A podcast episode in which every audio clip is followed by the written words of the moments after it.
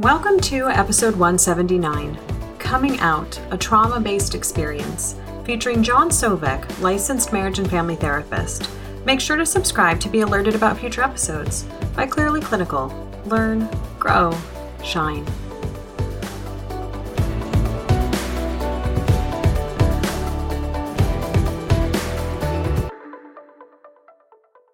My name is John Sovec, and I am a queer therapist. My pronouns are he, him, and I'm located in Pasadena, California.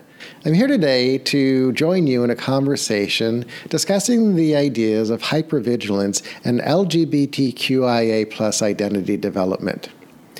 So, I think this is a really important concept for us to be exploring because over the years and the work I've done and the research I've done, I've come to a deep understanding that the coming out process in itself for many people is a trauma based experience.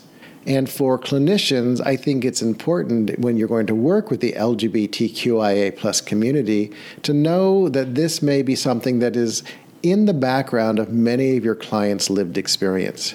And so I think it is our due diligence to join together and start to have a conversation and look more deeply into this process.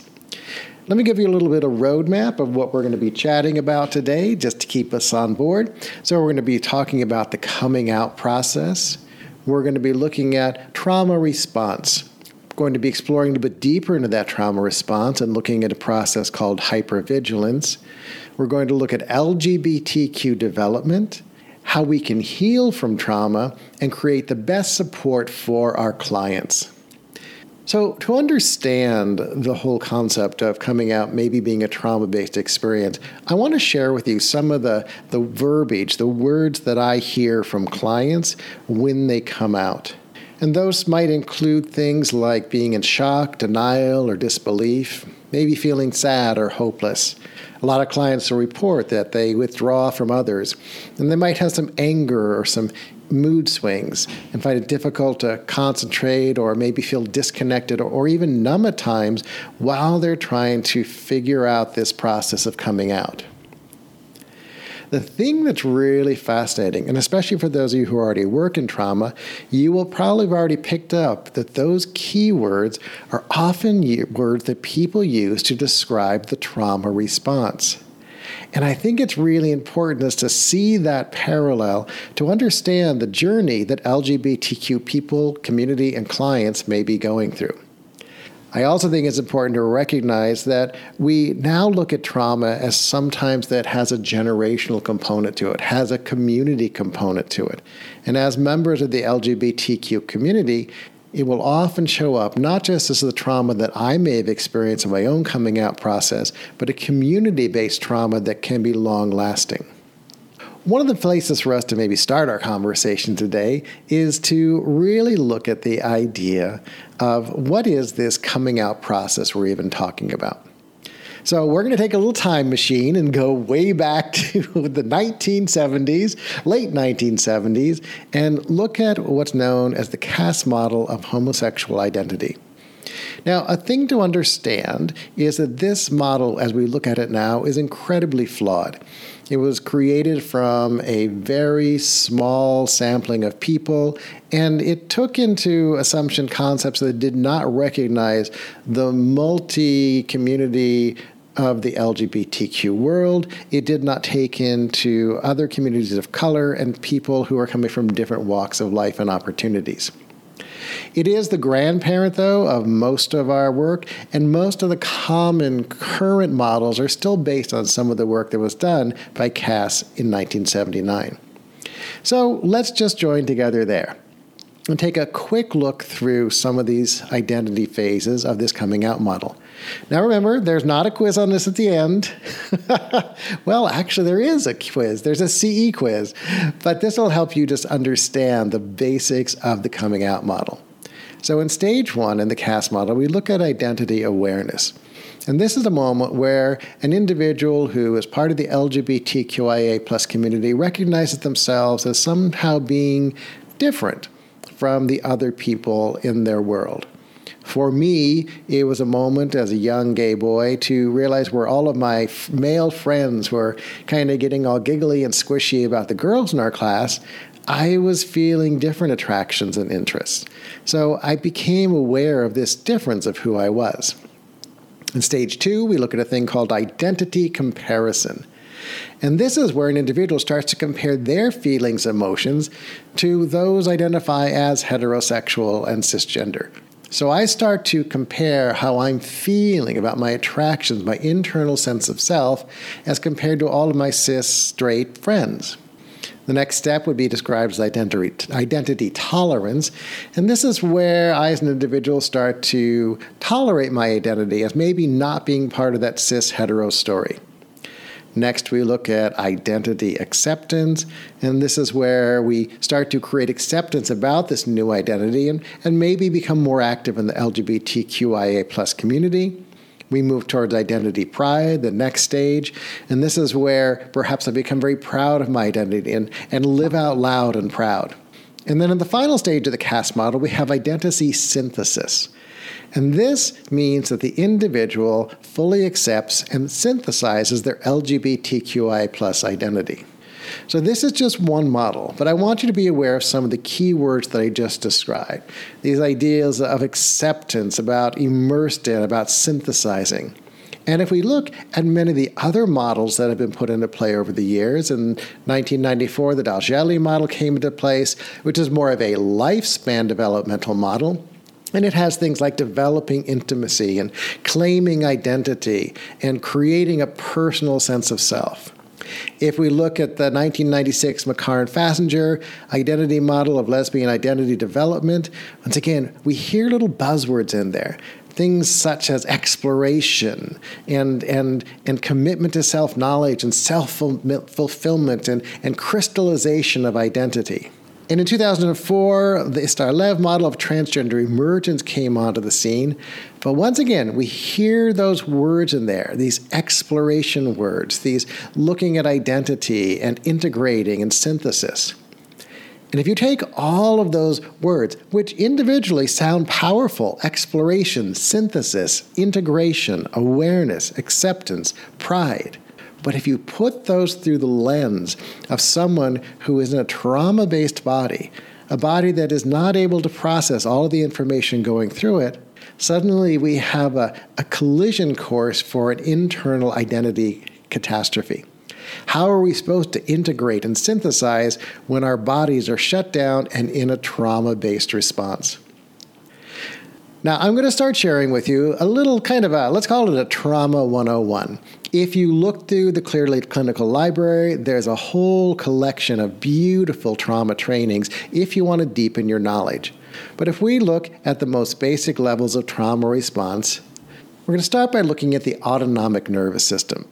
So, the autonomic nervous system really plays a, a, very significant role in our emotional and physiological responses to tre- stress and trauma.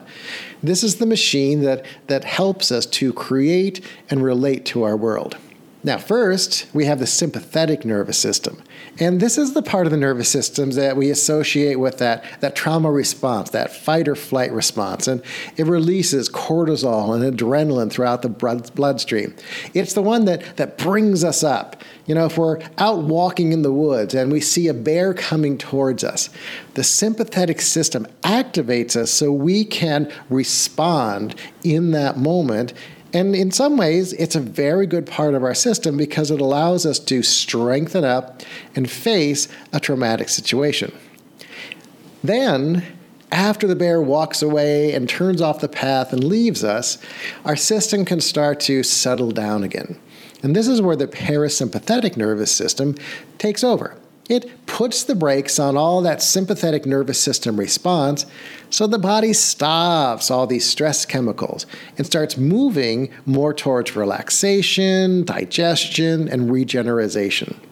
So we have this, this sympathetic and parasympathetic nervous system working in a rhythm. So something brings us up with a sympathetic system after the trauma, the response, the trigger has moved on, the sympathetic step, the parasympathetic steps in and brings us back down to homeostasis. The challenge we have, though, is when there's trauma in the body, in the brain, it interferes with the rhythmic balance of the sympathetic and parasympathetic nervous systems. It gets in the way. And it kind of lifts us to this much more triggered energy in our body because we see everything as a potential danger.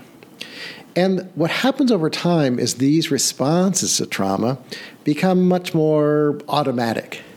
The results of neurons in our brains firing in patterns that have been ingrained or baked into the brain.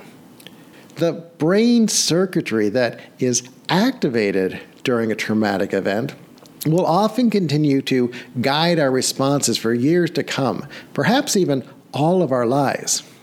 An example that I like to use with that is so let's say you were in a car accident and you got hit by a blue car.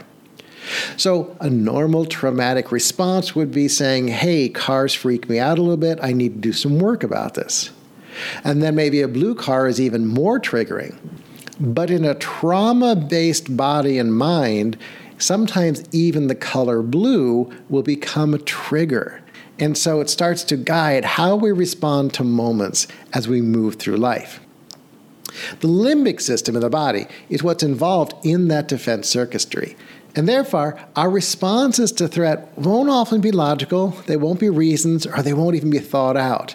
You might find yourself, once again, if we use this blue car analogy, in a room that has colored blue, and all of a sudden you start feeling really triggered for no reason.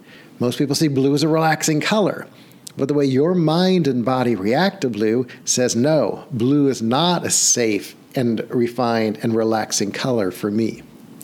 So when these mechanisms go into play, what are what are some of the ways that we actually respond to that? Well, one of them is we can dissociate from our body. And this is a coping mechanism that involves the brain basically disconnecting from all the circuitry that keeps us aware of what's happening in our lives, in our bodies, in our immediate reality. It can often look like someone is sitting across from you and they're spaced out, that their focus shifts. And if it's with a client who's sitting across from you, they may simply stare off into space while being either non responsive or, or even minimally responsive to questions or other stimuli. Another piece of reaction that happens is what we call tonic immobility. And this essentially involves being able, unable to move or talk at all. The person who is in tonic immobility might still be alert and aware, or they may be experiencing dissociate at the same time, which disconnects them from being aware of what's happening in their own bodies. So, in tonic immobility, we have a person who is actually unable to move or talk. And some of the conditions that are known to trigger this immobility are extreme fear, physical contact with the perpetrator, physical restraint, and the perception of inescapability. We also have another survival mechanism called collapsed immobility. And often you might hear this described as playing possum which erroneously suggests that this is a conscious choice, which is that's not actually available to the person to make at a time. It's actually an automatic response versus someone choosing to play possum. Now, this whole concept may have originally involved to take the stimulation away from a predator's brain that would trigger them into wanting to kill or eat their prey. So, if we lower our resistance in the world we walk around, then we're avoiding any of this type of response in the world. And remember, when we're in a trauma based body, we often see everyone and everything around us as a predator. Some of the things that trigger this collapsed immobility include extreme fear, physical contact with the perpetrator, physical restraint, and once again, that perception of inescapability. Now, moving away from those more in depth concepts to the more practical ones that people experience. The first one of those might be freeze. And freeze is that moment where our bodies shut down, where the blood moves away from the external organs, moves into places of our muscles so we can respond and use all of the physical body to react to the trigger in the area. The thing that's important to understand about freeze is freeze is that moment where we're actually gathering information. It's a place where we're making a decision is that bear, we talked about earlier, coming down the pathway going to be a danger to me? A response might be we might want to flee. We might want to leave. We might want to go into flight mode. And in flight, what our body's telling us is that thing is too dangerous. I need to get away from it. It's a big, scary bear. I'm a small person. I need to run as fast as I can to get myself to safety. We might perhaps move into the response of fight. And in fight, our body is gearing up to take on whatever that trigger is.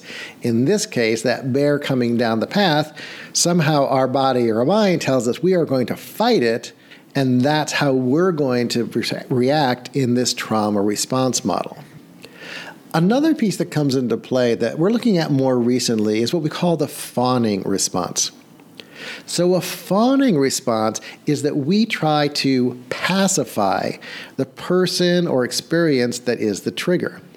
In this case, with our big lumbering bear coming down the sidewalk, coming down the path, actually, we might reach into our bag and start putting food out for it.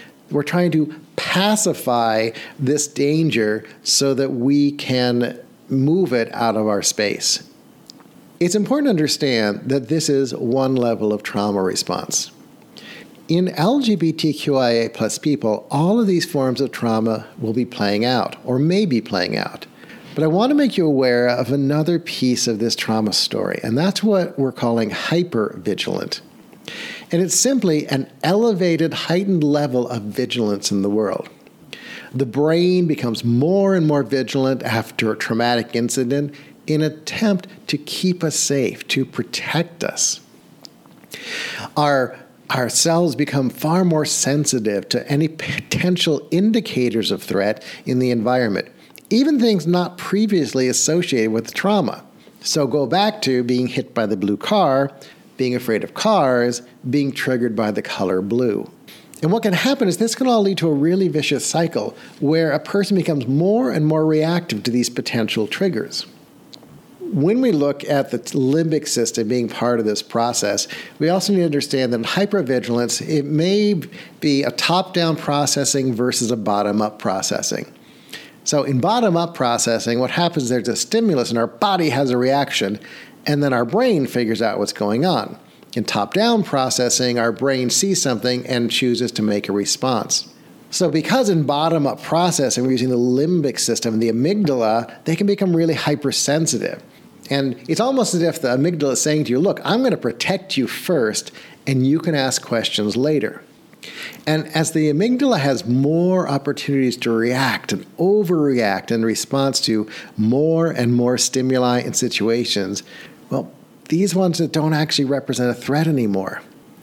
And the amygdala is telling the body, hey, let's release adrenaline and cortisol and norepinephrine into the body.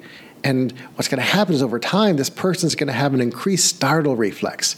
They may become jumpy at even the most sudden noises or surprises. What you might see in a hypervigilant person is a dilation of the pupils. You might hear an increased heart rate. You might even have elevated blood pressure in this person. And what might happen is to keep themselves safe, this person might create almost an obsessive avoidance of perceived threats and have a constant scanning energy of looking for threats around them because this level is so high, there's often an overestimation of any situation's threatening environment. So I want to share with you how this might look for an LGBTQIA plus person and what the experience might feel like for them. Remember earlier, I talked at a very young age, a lot of queer kids understand that they are not part of the, what we might call normal social construct the idea of a cisgender heteronormative world. And in understanding that difference, what kids will say is, oh, I am different. There may or might be something wrong with me.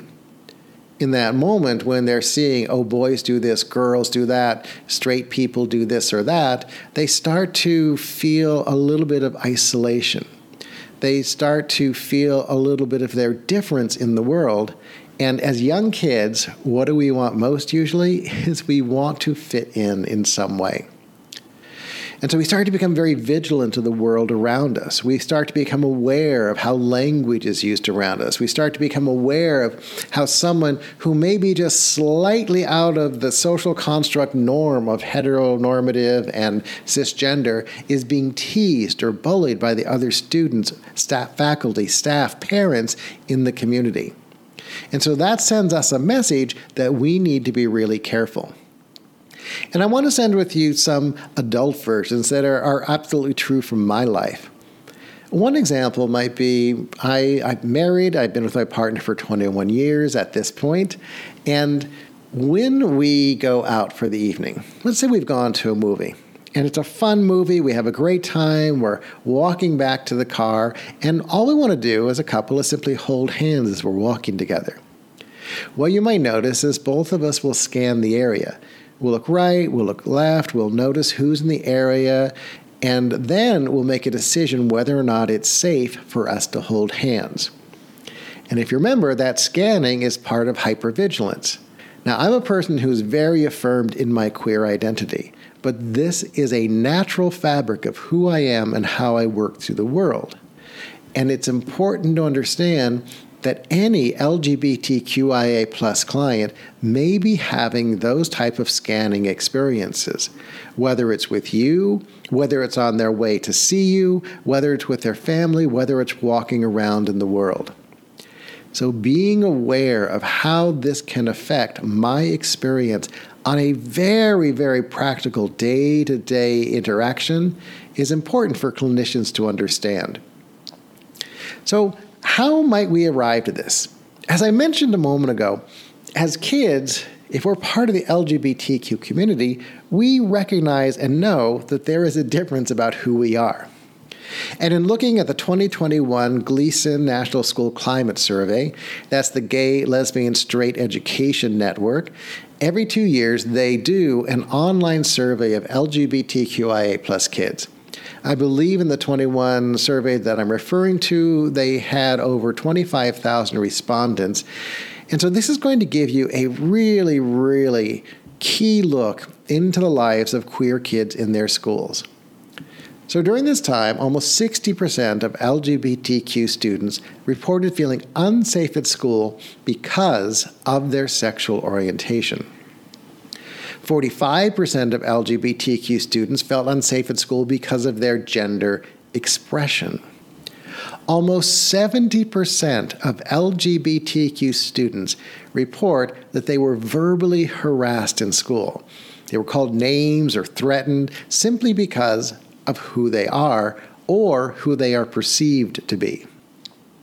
Almost 30% of LGBTQ students report that they were being physically harassed, pushed, or shoved around in school. And then a really telling number that reflects how our society works now, especially for kids, is almost 50% of LGBTQ students experience some type of electronic harassment in the past year. Now, perhaps when you were younger, you might have a rough day at school. You would go home, you might have dinner, maybe watch some television, my personal recovery was reading books, go to bed, wake up the next morning, and kind of feel that I was prepared to step back into this world again. Well, because there's now a 24 hour a day, seven day a week experience of social media and the potential of electronic harassment, these kids are not having any type of recovery time. And if we look at the whole model of trauma and stress and hypervigilance, when we start stacking these experiences one on top of the other, without any moment for the body to move into that parasympathetic energy, we're looking at a body that's constantly dealing with trauma. And that's challenging. Another thing that's really important for any of you who are joining me for this conversation today to understand that 20 to 35% of LGBTQ youth have made suicide attempts. We're not talking suicide ideation, we're actually talking about suicide attempts. And when we look here in the US, For most adolescents, that rate is somewhere between the 9 to 14% rate. So we're looking at more than double for LGBTQ youth. If you look at especially trans kids, those numbers rise up into 40 45%. And if you look at trans children of color, those numbers run up into the 50 percentile. And I have to tell you that a lot of the kids that I work with, the way that they come to find me is that they have been in the hospital because they attempted suicide. And in the hospital, they come out to their parents for the first time. And then the parents, with the advice of the hospital, reach out to me and we start our work together. But we have kids these days who believe that it was so tough for them to be LGBTQIA, that the option of killing themselves seems like the safer choice to make. So now let's bring this into a kind of a more lifespan version of why LGBTQ people might also be feeling trauma and hypervigilance. Uh, first of all, being LGBTQIA plus puts us in a minority community. We're either in a gender minority or a sexual minority. And it's very well documented that minority stress plays a huge part in how we feel about ourselves and how we move through the world, especially when we're looking at a world that's based on heterocentric societal norms. There's also potentially a barrier where we have an internalized LGBTQ phobia. Um, maybe in the past you've heard this called internalized homophobia. It's this idea that something inside of us sees us as less than or bad because we are internalizing the story from society that LGBTQ people are less than. It's going to be really hard to be strong in your world when you're experiencing stigma and prejudice and discrimination all of these pieces are going to play out as we are developing into LGBTQIA plus people. It's even more challenging when we look at minor, multiple minority stress. And this is really the, addressing the idea that people who may identify as LGBTQI plus may have other minority statuses that are also playing on top. And when you stack those on top of each other, it creates an even more trauma based, more hypervigilant energy inside of us. Because we're looking at multiple levels of place where we need to try and fit in and try and manage our very essence in a public forum. So be really aware of these stacked layers of trauma that may exist with multiple minority stress. So, how might someone be managing that trauma, that hypervigilant energy we're talking about? Well, there are some survival mechanisms that I think we can look at. And for me, I always list this one first because it was my survival mechanism, my coping mechanism. And that was perfectionism. I figured out at a really young age that if I could be perfect, that it meant that I would not have any reason for people to be able to tear me down it put a wall around me that I was had it all together. And if I could appear to have it all together, then I couldn't be hurt by others. What are some other coping mechanisms we look at? Maybe a drive for success, a need to be in control of every single moment that a person's experienced. Sometimes we find that people who are in this hypervigilant, trauma based body will emotionally distance themselves from others. They might show a, a certain ambivalence to the world. I don't feel anything, I don't notice anything. Sometimes it'll lead to a sense of isolation. If I lock myself away from the world, I can't get hurt. And also substance use. Substance use is a very, very high coping mechanism that we see in hypervigilance and trauma based work. It's even higher, though, in the LGBTQ community. We're looking at almost 20 to 30% of LGBTQ people are estimated to have a substance use disorder, and that's from the Substance Abuse and Mental Health Services Administration, SAMHSA, and you can see this information on their website. 20 to 30% of people with a substance use disorder. And this isn't just casual drinking. This is high level substance use disorder that is interfering with people's lives. And if we look at statistics across America, Normally, 12 to 15% is where we're seeing for a general population with substance use disorders. So, why might this show up so much in the LGBTQ community? Well, there's a thing that we joke about sometimes and call, you know, social lubrication. That first drink allows me to be comfortable. So if I'm a gay man and I'm going to a bar and I walk in and I'm in a traumatized body, having a drink will take some of that anxiety and stress down. And it might make my evening a little bit easier. The thing is, one drink might turn to two, might turn to seven, and this becomes a regular habit for me. And then all of a sudden, that is how I socialize in my queer world. Also, important to understand that parts of the LGBTQ community uh, show off a culture of party and designer drugs, where what you are on is part of the experience of how cool you are in that community. Many of the social settings that LGBTQ people find themselves in promote drug, alcohol, and tobacco use. There's incredible ageism in the queer community. I remember when I was younger that I was told that when I turned 30 that I kind of became irrelevant in the gay community. I've been told by others now that that age is down to about 26 or 27.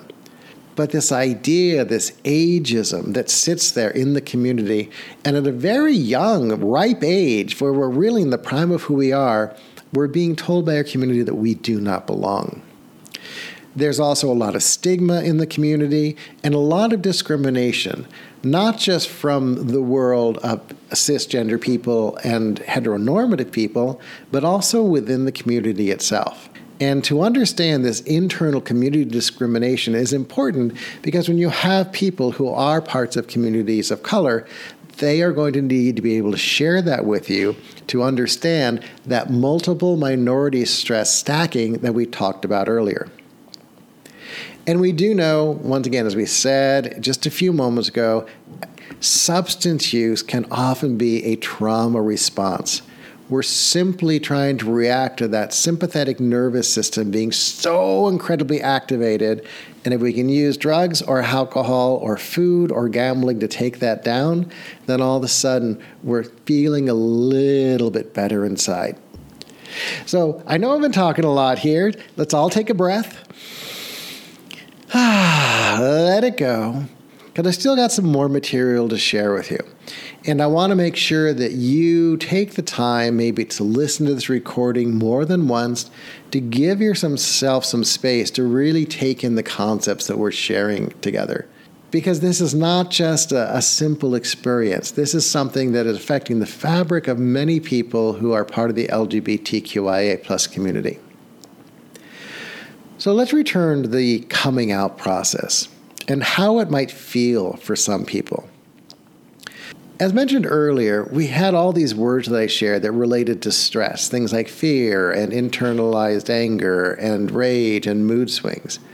There is also an energy of feeling really good when we come out, uh, a freedom, something unlocks in our heart and our souls that allows us to grow and become more fully who we are as LGBTQIA plus people in the world. We do find, though, that for some people, coming out is not an option that feels safe for them. And it will negatively affect their life experience through stress, depression, and suicidal ideation. Coming out, we often associate with younger kids, teenagers, adolescents. But coming out can happen any time during the lifespan. So I think it's important to understand that this can play out in anybody's life at any moment when they're willing and able to step forward and speak authentically about who they are. As mentioned earlier, when we're looking at the coming out process, a minority identity leads to additional stressors that are related to our perception of ourselves as a, a stigmatized and often devalued minority. And those types of stigmatization and devaluation hit really deep inside our psyche, and they start to spin a story that we as queer people are less than. And they're often accompanied with this being out in the world process, experiences of discrimination and even violence. And these are ongoing, repetitive stressors for LGBTQI individuals. And remember, I may experience that violence towards my community myself. It might be a physical attack. It might be a verbal attack. It might be reading and hearing about policies that are trying to stigmatize and, and erase our culture as LGBTQIA plus people. All of those layers are repetitive stressors that are going to make it more and more difficult for my body and my mind to heal from traumatized experiences. So, are there some benefits coming out? Absolutely. We get the opportunity to live more honestly. Um, we can develop our self esteem. We can start to build really genuine relationships, both friendships and, and partners. It sometimes helps to alleviate some of that stress and fear of, of holding on to a secret really deeply. And it allows us as LGBTQI plus people to connect to our community and start to build a larger social circle. There are also some risks in that very same process of coming out. There's risks of rejection. There's risks of being disowned by our family, facing discrimination, harassment, abuse. We may lose a community that we've been part of. I know for a lot of LGBTQ people who have a strong religious or spiritual community, often the idea of coming out is a multi pronged thing for them because they feel they may lose the approval of that spiritual or religious community. They may be ostracized, they may lose it altogether, and that can be a really hard thing for a person to go through if that spiritual or religious community has been a big part of their lives. So we're looking at all of these layers of things that may affect an LGBTQ people, cause those stressors, and lead to this idea of being in a hypervigilant, traumatized, stressed out state. So I want to take us a little shift now, and I want to look at what you, as clinicians, as owners of treatment centers, as teachers in schools, as maybe people even in the corporate world can do to start creating a safe space for LGBTQ people in your environments. So, the first thing is what we're doing right now, and that's to start building a knowledge of LGBTQ issues. And this isn't a one and done experience. This is an ongoing exploration, a learning process of who are LGBTQ people in my community, who are the thought leaders in my world today, who are people who have been thought leaders in the past. It's being willing to step into our queer world, our queer history, and to learn more about who we are as people. I also think it's very important for any provider to have a knowledge of relevant services sometimes uh, clinicians will believe that they have all of the resources their client needs. But I think it's so important for us to look out into the world and find out what we don't know. To know who's in the community that could be of assistance when you're working with LGBTQ clients who want to move into questions and explorations that you may not be 100% prepared for. And this could be things that are, are big mental health issues. It could be something small. What are support groups in your area? Who are the electrolysis people in your community who might be of assistance to a trans person? Who are the doctors in your area who are affirming towards LGBTQ community members? Knowing these can be a great plus in being supportive for your LGBTQIA plus client be aware that it's so important to have respect, not just for LGBTQIA plus client, but for all of our clients. And in those moments where your client wants to come and share something with you that might be a little bit scary, a little bit uncomfortable for them, and they may even think a little bit uncomfortable for you, bring your highest level of respect into the room to be present with your client. Also, be aware that there are so many unique challenges that are facing LGBTQI plus people when they come in for care. Remember, a lot of them may have had a very negative experience with a caregiver in the past. We know, especially with transgender clients and non binary clients, one of the biggest obstacles to helping them receive the care that they need is previous negative experiences with healthcare providers. And when they've been misgendered, misnamed, when they've been made fun of, or either overtly or covertly in a treatment center, that's going to affect their willingness and ability to come in and work with you and be present. Earlier, I mentioned know what the relevant services are in your community. I also encourage you to be willing to make referrals.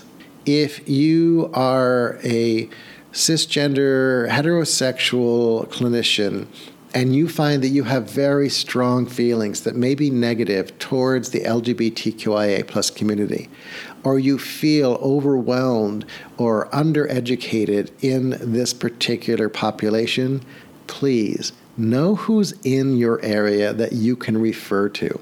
Know who you can reach out for consultation to help make that decision to make that referral. Because when we're looking for my best care as an LGBTQIA plus client, it's really important to make referrals. And also be willing to connect with us as LGBTQ people. We're kind of cool, we're kind of interesting, and when we make that connection with a client, we see them, and that makes for a space where we can start working on the trauma and the hypervigilance. So, what are some of the trauma modalities that maybe some of you are trained in? Um, we have cognitive processing therapy, EMDR, we have brain spotting, hypnotherapy, TRM, somatic therapy. All of these things can help to be part of the support system for an LGBTQI plus person to really look at the potential developmental trauma they may have experienced where they're coming out. I always like to go back to some of those Erikson uh, stages. And if we look at adolescence, that's when we're doing um, identi- identity development. We're really looking at who we are going to be in the world. And so, if that moment has been traumatized in some way, using these modalities can help an LGBTQIA an LGBTQIA plus person's body and mind move through the process and relax and become more present. So, if you do not do any of these types of trauma modalities, find someone in your area who does, or go and get training yourself. Um, opinion here and opinion only. I strongly believe that for most uh, clinicians these days, having some awareness of a trauma modality process is a, is a really important thing to have for your clinicians. So, how will it help your LGBTQIA plus clients? Once again, it's a way to move into that deeper work to help them understand why they may be having the reactivity they're having in the world. So, let's say in the process of using some of these modalities, you're also trying to help your client just make it through each day. Well, here are some simple healing techniques that we know can help with a traumatized body to bring it back to homeostasis. And one of the most basic levels we can look at is exercise. Now, we know, as we spoke earlier, that trauma can disrupt the body's natural equilibrium um, freezing the body in this state of hyperarousal and fear. And once again, we've got all this adrenaline and cortisol racing through the body, and the kidneys and liver are trying to process it all out. Well, when we have some exercise in place, it helps to burn off some of that adrenaline and cortisol. And so, this is a beautiful way for the body to take care of itself. Maybe even release some endorphins so that the exercise and movement can help to start repair the nervous system. And when we talk about exercise, we don't mean that a person has to go to the gym and take, you know, an hour and a half spin class to, to work out all their demons. No, sometimes we're talking about simple things as simple as taking a walk every day. Something might be doing a gentle yoga class to start to build movement into the body as part of a person's regular day-to-day experience. And the thing that's really beautiful about is we build this system of exercise with a person that it starts to help them heal their body. And as their body starts to heal and they start to feel better, it makes them stronger and more available to do the trauma based work. One really interesting sidebar to know about um, exercise as a healing technique for trauma is we actually find that exercise that is rhythmic and engages the whole body is actually best. So, something like being on an elliptical or a bike or running, all of those things that have a simple rhythmic energy to them help the body to, to manage its own well being, to come to a homeostasis, and it also allows the mind to quiet down. So, just an interesting way that we're looking at how exercise helps. Some other simple healing techniques that you could bring into your practice mindful breathing. We know for managing stress and anxiety, there are lots of different types of, of breaths that people are encouraging square breathing, longer exhale breathing, exhaling through a straw. This idea, though, of mindful breathing helps the body to understand that it's actually okay a really fascinating thing that has come to light in trauma based work is that if we can work with someone to do a longer, deeper inhale and then an even longer exhale, the body feels like it's in a safe space. That longer exhale lets the shoulders drop, it lets the muscles relax. And when the body feels that it's taking in those deep breaths, all of a sudden it's like the message is, oh, I must be safe. I'm taking these deep breaths. And then that has a cascade effect on the rest of the body, helping to come back to center. You can also use grounding techniques. There are a lot of these in somatic work that really about like getting the feet in the floor, in havening. There's work that has to do with stimulation and EMDR. There's bilateral stimulation all of these types of grounding techniques can help an LGBTQIA plus person work through the process of their body as they're doing the deeper healing work with you. Now, one thing, a little sidebar I am a yoga teacher, so I am highly recommending that you work with clients or even yourself to look at yoga as a really beautiful place to heal a traumatized body. And once again, doesn't have to be the level seven class where you're putting your foot behind your head. It can be a simple, gentle, yin restorative class that helps self regulate the nervous system. And there's a cool thing about these, these healing techniques, these simpler ones, is when a person learns that they can actually regulate their nervous system, they start to become excited about this process of change. They're learning how to change how their body goes into arousal and how it calms down. so, oftentimes when we're working with clients who are in the coming out process, we need to have a, a, little bit more information about how this all played out for them to understand how to best address their needs if we're looking at a trauma based treatment. Oftentimes, when we first start talking with our clients, they may give you what I, what I like to call a first layer account and it'll be based on the kind of questions you asked and and more of a more of a generalized response about the details of what that process was like for them. A client's response, though, may actually serve as a cue for some other memories or elements of the experience. And that's where you get to step in. Listen really carefully for cues that describe smells or sounds or sensory data because that will allow us to build a series of questions that then can move deeper into the body's experience of trauma. And these are these are little nuggets of gateway information that will assist you in helping your clients move through this experience. And then what we can do is we can actually use these additional questions to peel back the layers of the client's memory to allow them to really address any experiences of trauma they may have witnessed during the coming out process or the actual traumatic process of coming out. One of the techniques that I think can be really powerful to help an LGBTQIA plus person whose body has been living in hypervigilance is to do a process that I have to call coming out again to themselves. Now, as a client starts to release the trauma of coming out, we can encourage them to start creating a definition of who they want to be in the world going forward. They can then take that, that positive self description and build an image of themselves moving through their world safely and successfully. And in that safety, they might start finding social engagement places where they feel affirmed and welcome as LGBTQIA plus people. And what they're doing in this process is developing a healthy awareness of their identity. We're going against that trauma hypervigilance story that's been on a hamster wheel in their brain for years, which has been flooding their body with response chemicals. We're helping them create a healthy awareness of who they can be in the world. And one of the things that I sometimes do with clients, and they have a really good response to this, is we actually explore coming out models together.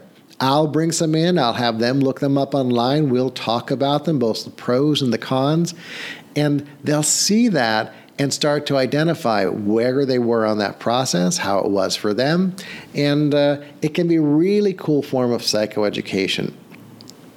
Another thing, when we're doing this reauthentication of the coming out process, I encourage people to find ways to create what I call a family of choice.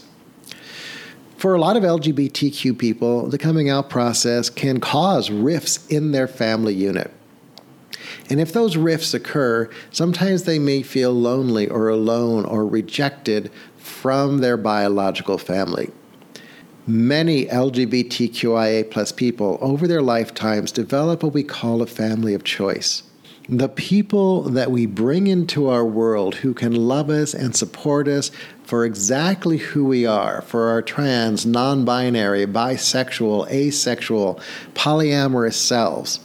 And as we create that family of choice, we start to take ownership of our identity and who we are in the world. So sometimes working with clients as they're coming into a more positive self description of themselves to list out who their current family of choice is and how they want to continue developing that can be another great response to the trauma and hypervigilance they may have been experiencing. For some people, they may actually want to re engage the coming out process with their family. Or for some people, they may be coming out to their families for the first time. So I encourage you to work with a client to develop a, coming out plan that works for them to be able to talk to their family in the way their family communicates. The other thing I say to that too, though, is or not.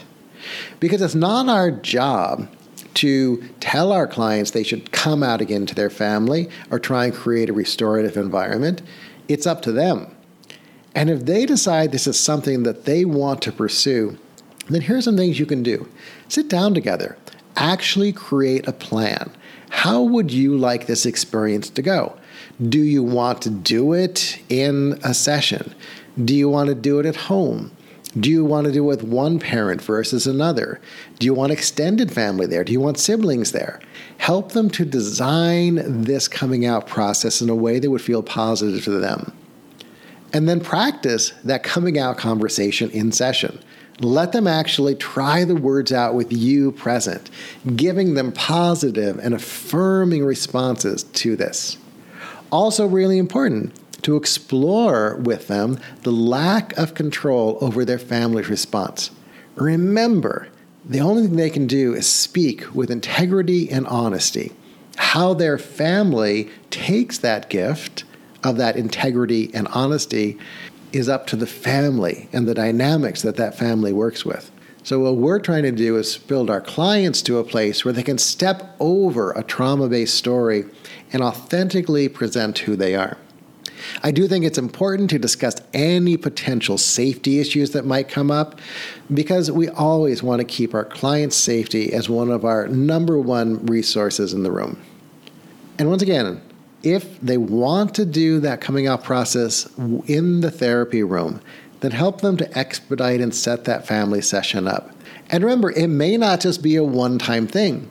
It may be a, a continuation of care where you bring in people of the family to help your client grow and create this affirming conversation.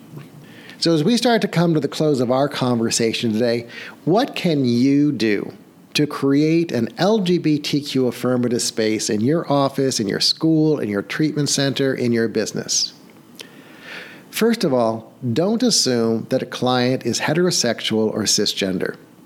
This is a social construct that those of us who are part of the LGBTQ community are constantly pushing again, against. And when you, as a clinician, have that assumption playing out either in the way you introduce yourself to clients, in your paperwork, and the way your office is set up, be aware that these are things that you need to work through, not your client. I want to encourage you to look inside and understand that people have the right to define their gender and sexual orientation. And when someone shares that with you, create place of respect. Respect people's gender identifications, respect their pronouns, respect their names, rather than trying to push against it or create commentary on it.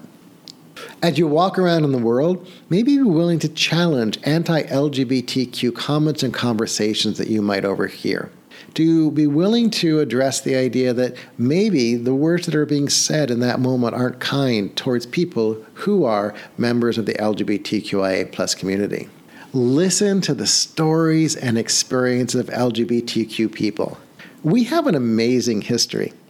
I always find it fascinating when people are talking about how, oh, being gay and lesbian and trans and bisexual is something new. It's not. Historically, it's been around for years and years and years and years.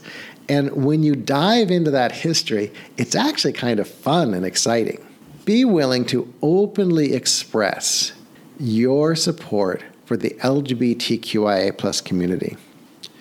Be willing to do that with money with showing up for causes, with speaking at your local school board, with showing up and being part of the LGBTQ community so that support isn't just something that you say in the office, but shows up everywhere in the world.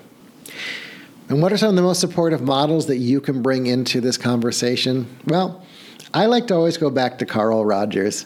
Ultimately, we may talk about all the trauma modalities that we bring into the into the room, but the most important thing is to create that setting, to create that place of unconditional positive regard so that your client feels seen and heard at all moments.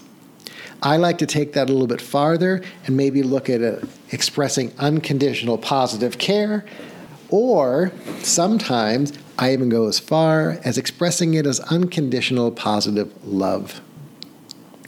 Be willing to affirm your support let your clients know that you are there to be on this journey with them.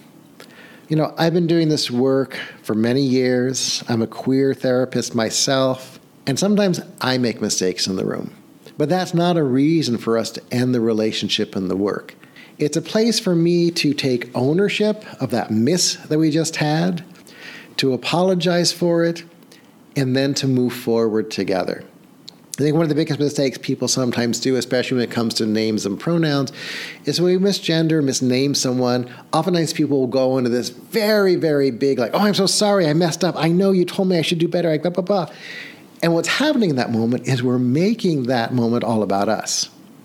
Sometimes by simply taking a breath, saying, right, your pronouns are, I apologize, and moving on creates a space of affirming support. Don't assume. As we mentioned earlier, don't assume that everyone is cisgender and heterosexual. Because when we place that assumption in the room, we're actually creating a barrier for conversation and care. And whether someone comes in with issues about their coming out process and wanting to address any of the trauma or hypervigilance they're experiencing in the world, if we're not aware that being LGBTQI plus may be part of the fabric of their life, then we're missing a huge component of who our clients are. And get educated. Today is one conversation on the myriad of possibilities of learning that one can do about supporting the LGBTQIA plus community in therapeutic environments. And just because you've taken one class, heard one podcast, attended one conference, that's not the end of it. It's an ongoing and growing conversation of building together, of working together, and creating a powerful sense of self in the room that allows you to humbly step forward and meet your clients where they are. Be willing to listen to what they have to say. Sometimes the best education comes from our clients telling you how their LGBTQ identity shows up in the world for them. To be willing to listen to those moments of pain, but to also be willing to listen to those moments of euphoria, to use the release of trauma in the body to allow a person to grow into a more beautiful, powerful, healthy version of themselves so they can walk in an affirmed energy as a proud, out, and open LGBTQIA plus person. I want to thank you all so much for taking the time to join me today. Um, you can follow up with this and reach out to me if you have any curiosities or questions about this work. And I hope that you, by taking the time today to listen to this conversation, are opening yourselves up for the possibilities of becoming the most affirming LGBTQIA plus therapist you can be.